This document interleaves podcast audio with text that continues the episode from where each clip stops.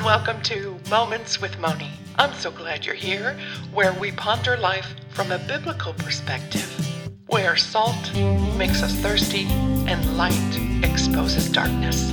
Come, let's ponder these things together.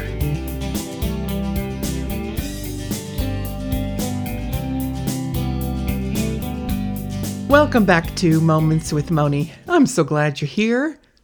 Today, we are going to look at the Mosaic Covenant. This one is not for the entire human race. God chooses not just one person that finds grace in his eyes, but an entire nation that will be born to be his particular people, which is made by God through Moses with the people of Israel. To recap, we left two sides of a split family heading in different directions. God tells of the history account of the family side of Abraham, Isaac, and Jacob. Now, the generations, the blessed nation that God has made, and we follow into slavery into Egypt. Slavery? What kind of a blessing is that, you say? There was supposed to be land, a name, and all the families of the earth were to be blessed through Abraham. Had God changed his mind? No, no. Let's just keep reading. After Abraham's son, Jacob led the family into Egypt. Jacob's eleventh son, Joseph, was sold into slavery by his brothers, no less, and ended up as a second in command in Egypt. Don't ever try to get away with this at home, kids, because God knows and sees all. So the Pharaoh, like the kings of Egypt, invited Joseph's large family to come live in Egypt with him during this time of famine. Yikes, again? What kind of a blessing is that?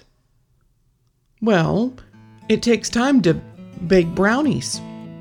You have to first make a list, check it twice, go shopping, sometimes to several different stores to find all the ingredients, and then bring them all home wipe it all down with Lysol because of COVID, and let it dry on the counter before using it. By that time, you're too tired and it's time to make dinner anyway. Oh, so some days later, the ingredients are all measured out on the counter and it's time to put them together. But the grandchildren come over to play and help, so they are in the sink washing their hands a lot. We then put together the ingredients and pour the batter into the pans that the children finally agreed on, and then we place the pans into the oven to bake them. We pull them out, let them cool enough to frost because, well, there are some in the family who do not like brownies without frosting. Eventually, we have a finished product. Why did I share about a batch of brownies, and what does that have to do with Abraham's family in Egypt? Well, I'm glad you asked. It's actually all related to racism. What? Racism? Yes, racism. You see, Abram's descendants went into Egypt and were protected from a famine. The family may have numbered around 70 to 100 at this time, so not only did God place the family in a safe place to ride out the famine, but also a very racist culture to protect the family. Stay with me here. When my family immigrated from Germany to America back in the late 50s, the 1950s, they came because America offered them a better place to raise a family. Both of the parents who raised me lived through war on their land and wanted better for their children. They came to a country where Germans, Ethiopians, Italians, Yugoslavians, Mexicans, Spanish, and English could gather. Not just in a new country, but in the same kitchen, week after week, to discuss what today is off limits. As children, we heard discussions about religion, politics, history, and more. Our country was a great melting pot of all peoples, which made for a beautiful blend of Americans. Oh, I was taught the German language and passed it on to our children as well, as teaching it to other homeschoolers, and even the grandchildren are learning German along with other foreign languages. With each new generation, we have stepped away from the strong German customs we have known and made them our own. We intermarried with other nationalities, and we proudly became Americans with a German heritage. You see, God used the racist Egyptians to grow the Hebrew family into a Hebrew nation, just as God had promised. The family lineage from Abraham to Isaac to Jacob. After time in Egypt under the protection of God and Joseph, one of Jacob's sons, who was the second in command under Pharaoh, the family survived and prospered during years of leanness in the land. Well, eventually, Joseph died, and the Pharaoh who trusted Joseph died, and along with those deaths, the connection of the Hebrew family to the racist pharaohs who thought they were better than any other race. The Egyptians woke up one day and realized that these Hebrews were quite the growing nation within their borders and placed them into slavery. All this came to a head when Moses, a Hebrew who grew up in the courts of the Pharaoh, realized his calling was to lead his people out of Egypt under God's leading no longer a large family, but a large quantity of people that brought wealth and ease to the Egyptians, Pharaoh was unwilling to let the people go. In fact, Pharaoh hardened his own heart towards Moses' request to let the Hebrews go, to God's request to let the people go. So many times, God finally hardened Pharaoh's heart and let him have his own way. And in a roundabout way, had Pharaoh choose how it was to be done, which was by the death of the firstborn in all the households. Now, this was no laughing matter, and a very sad day in the history of mankind. Oh, but God made a way out again. Again, God gave instructions to all those who would believe in Him to put animals' blood over the doorposts and all who were inside those homes would be spared, including the firstborns. Pharaoh's heart was hard, and he did not believe God, and his very own firstborn died that night when the angel of death passed over the homes marked with the sacrificial blood. This was the last of the plagues on Egypt while the Hebrews were slaves. It was the last straw, and Pharaoh sent them all away and told them to take whatever they wanted as payment. Well, the Hebrews left with jewels and cattle, sheep and goats, and their children, and made a great exodus from the land.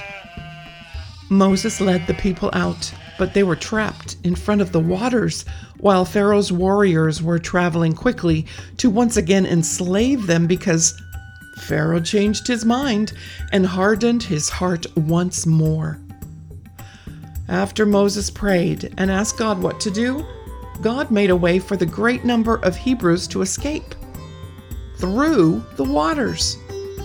God parted the river, and the Hebrews made it through the parted walls of water and sea life on either side, made it to the other side when the walls of water came crashing down on the Egyptian warriors and it drowned them all. Oh, the ingredients are now put together. The portions are correct. The heat has been turned on for just the right amount of time, and we have brownies, or should I say, we have a family that has grown into a nation on their way to be with their God. From Abraham to Isaac, to Jacob, now called Israel, it was three months before the children of Israel had traveled from Egypt into the wilderness at Mount Sinai. It was here, at the base of the mountain, that God would call Moses to speak with him, to give a message to the house of Jacob. God tells Moses, Tell the house of Jacob, the children of Israel, you yourselves have seen what I did to the Egyptians, and how I delivered you and brought you to myself. So, if you will indeed obey my voice and keep my covenant, then you will be my peculiar treasure, my treasured possession above all the other peoples of the earth. You will be to me a kingdom of priests and a holy nation. At this point, I need to mention that God tells Moses not to tell the people of Abraham, known as a great man of God to the Jews, and not to the God of Isaac, a good man of God. No, he said, Tell them I speak to the people of Israel, also known as Jacob the deceiver. But let's not bring up the past now. Before the mountain stands an immature people that God had travel three months to get to this spot, to mature them, to give them the law, to share his heart with them, to make them into a nation of priests that would be different, set apart from the other peoples of the earth. As I record this, I see the clouds swirling and turning darker shades of gray and green and blue outside my window with a splash of setting sun off in the distance. I hear there is a major storm heading our way, and I think of the people of Israel as they answered God and said, All that the Lord has spoken, we will do. So Moses reported those words back to the Lord. God came before the people as a thick cloud after they consecrated themselves and washed their garments. God came to them with thunder and lightning and a very loud trumpet blast in this thick cloud. And all the people trembled, and then Mount Sinai was wrapped in smoke as God descended, and the mountain trembled, and the sound of the trumpet grew even louder. Can you imagine this scene? I can, as it seems to be arranging right outside my window. Imagine a recent hurricane with thunders and lightnings and loud noises and the voice of God.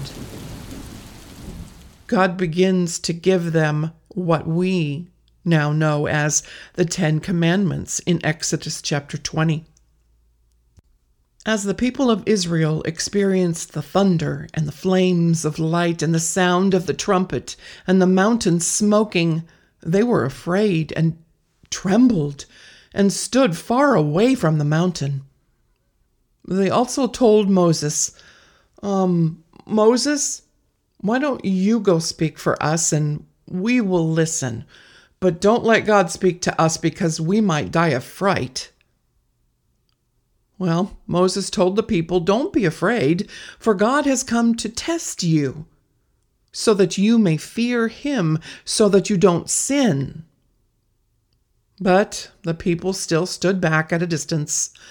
So Moses approached the thick cloud by himself. God proceeds to give Moses laws for the people. The Old Testament and this Mosaic covenant shows us the law as well as the heart of God. Do you remember when we spent time together looking at the life of Adam and Eve in the garden? They only had one law, one restriction placed on them don't eat of the fruit of the tree of the knowledge of good and evil. Mankind couldn't even handle keeping that one straight. So here with Moses, God lays it all out. It is just amazing how God can keep all of our lives and choices straight. We are told that God knows how many hairs there are on our heads. I guess those with no hair make this a little easier on him. anyway, during the time the Hebrews were in slavery in Egypt, eventually Joseph and all his brothers died, and the new Pharaoh had a large nation on his hands that he wanted to control.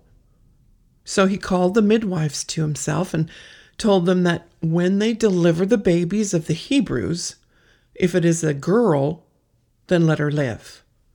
If it's a boy, kill him. However, the midwives feared God more than Pharaoh and let all the babies live.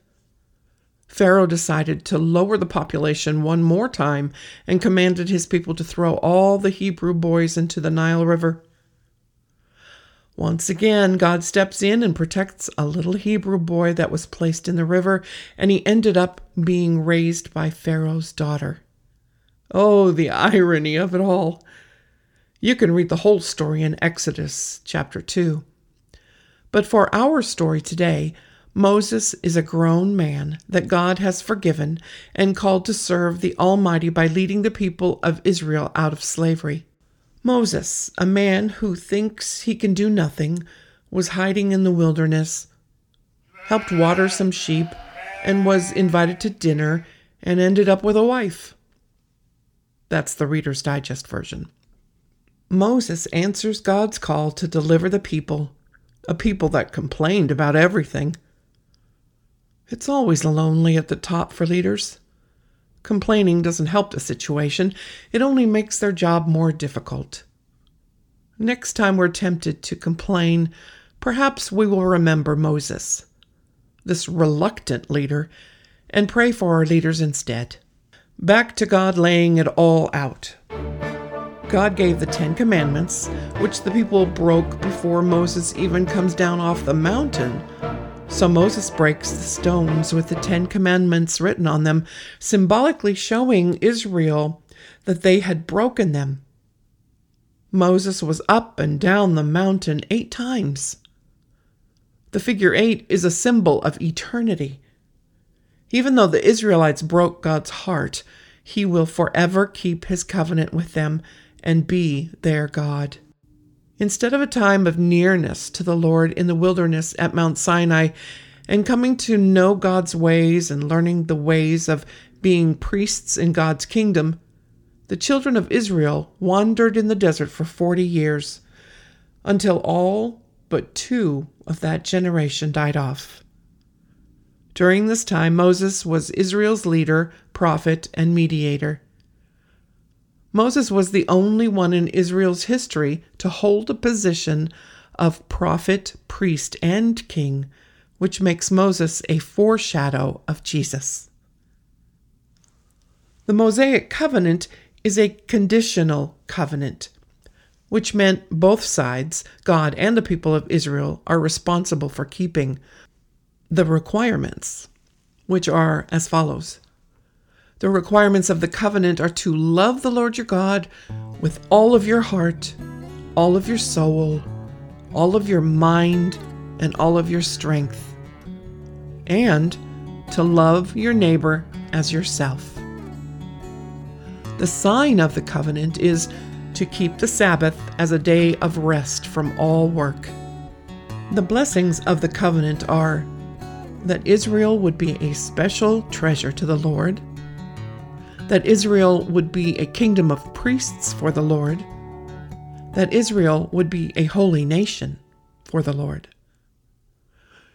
So God says, Keep my commandments so you will be strong and courageous and go in to possess the land that I will give you, and that your days may be prolonged in the land which the Lord God promised to your ancestors by an oath to your descendants a land flowing with milk and honey. This covenant was made to prepare Israel for the coming of Jesus Christ. It would point to a need for a Savior. This covenant is usually referred to as the law. Spiritually, it was a covenant of works and therefore conditional and impossible to keep. And this covenant ended with the death of Jesus. After Moses spent 40 days and 40 nights up on Mount Sinai with God, he gave Moses a pattern for a tabernacle to be built. This tabernacle was a model of heaven on earth that would give Israel access to him. It was a temporary, movable tabernacle that the Israelites moved as they followed God. God led the people through the wilderness by a pillar of fire by night and a cloud during the day. It was used by the priests, the tribe of Levi, for sacrifices. The sons of Jacob, the tribes of Israel, set up camp surrounding the tabernacle. It was here that the tribes learned to follow after God and remember his faithfulness to them and their parents' rebellion and the judgment of wandering in the wilderness for 40 years. As we take a quick walk through the Pentateuch, Gesundheit. No, no, I said Pentateuch, the first five books of the Bible. We can see the plans of God from a Reader's Digest view. In Genesis, we see that God creates humanity who rebels and chooses Abraham to bless all the nations through his family, who ends up in slavery in Egypt. In Exodus, we see that God rescues the Israelites in a mass exodus from Egypt. In Leviticus, God makes another covenant with Moses and Israel on Mount Sinai the Lord gives Moses the Ten Commandments, rituals and customs, social law, and morality to show the world what God is like, what his heart is like. They are to live and to be different than the world as a set apart people to God. But of course, the people sin before Moses even comes down off the mountain with God. The people have made a golden calf out of gold and worship it instead of God. So God gives more laws. And you guessed it, the people sin again. So God gives even more laws. God gives the regulations on sacrifices and offerings.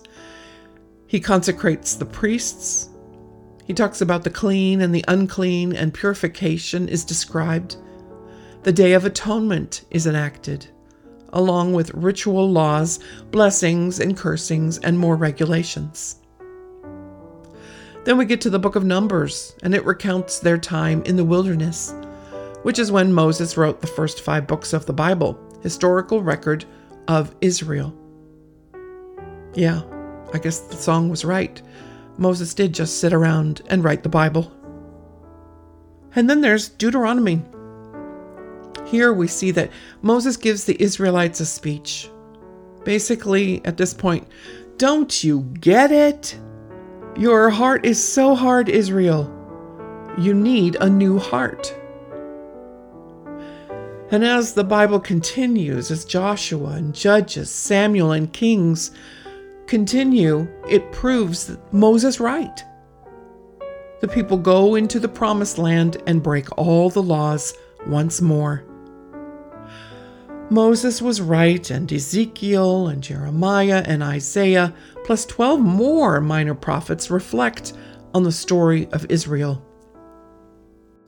Ezekiel states that if Israel was ever going to obey the law, then God's Holy Spirit would have to transform their hard hearts into soft hearts. Jeremiah states that if their hearts were softened, then it wouldn't feel like a duty to be obedient to God, but God's laws would be written right on their hearts. Isaiah promised a future leader, a Messiah, who would lead the people in obedience to the law. And God is faithful and God is good.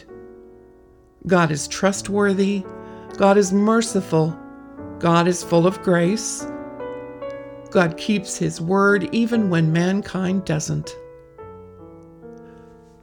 Eventually, Moses leads the people out of Israel to the promised land, but because of his disobedience, at times Moses sees the promised land but did not get to set foot onto it.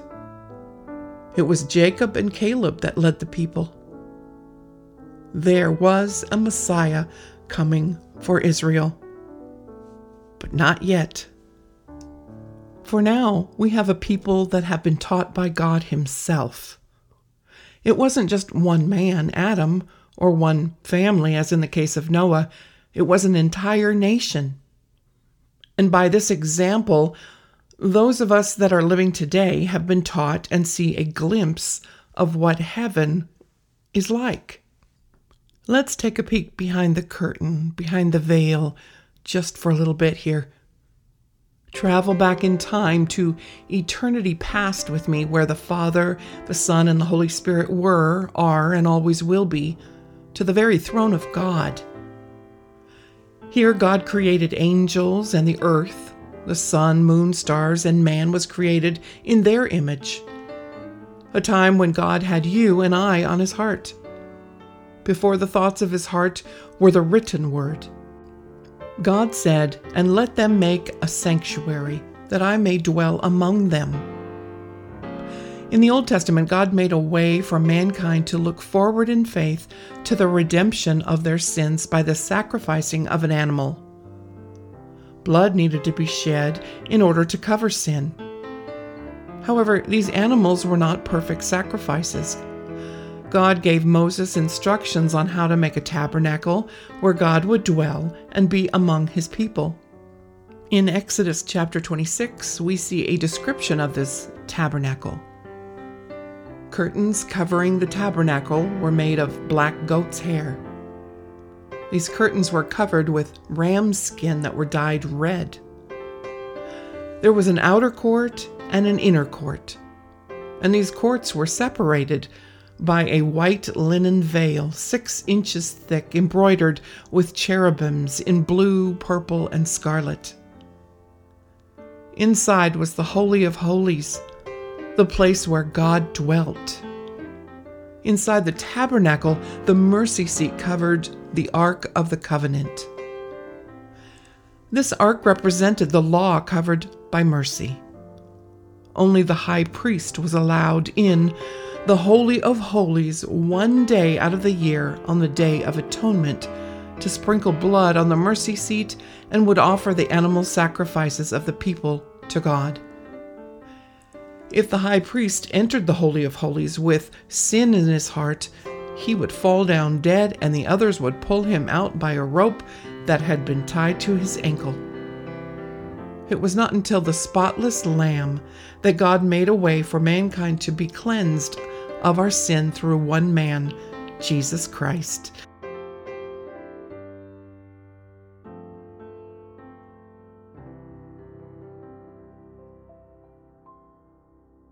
Thanks so much for listening to Moments with Moni.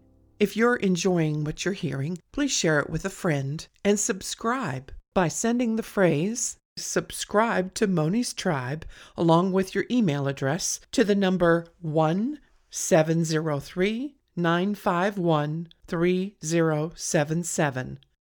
That's subscribe to Moni's Tribe along with your email address to the number 1703 951 3077. You'll find this information in the show notes. Thanks for listening.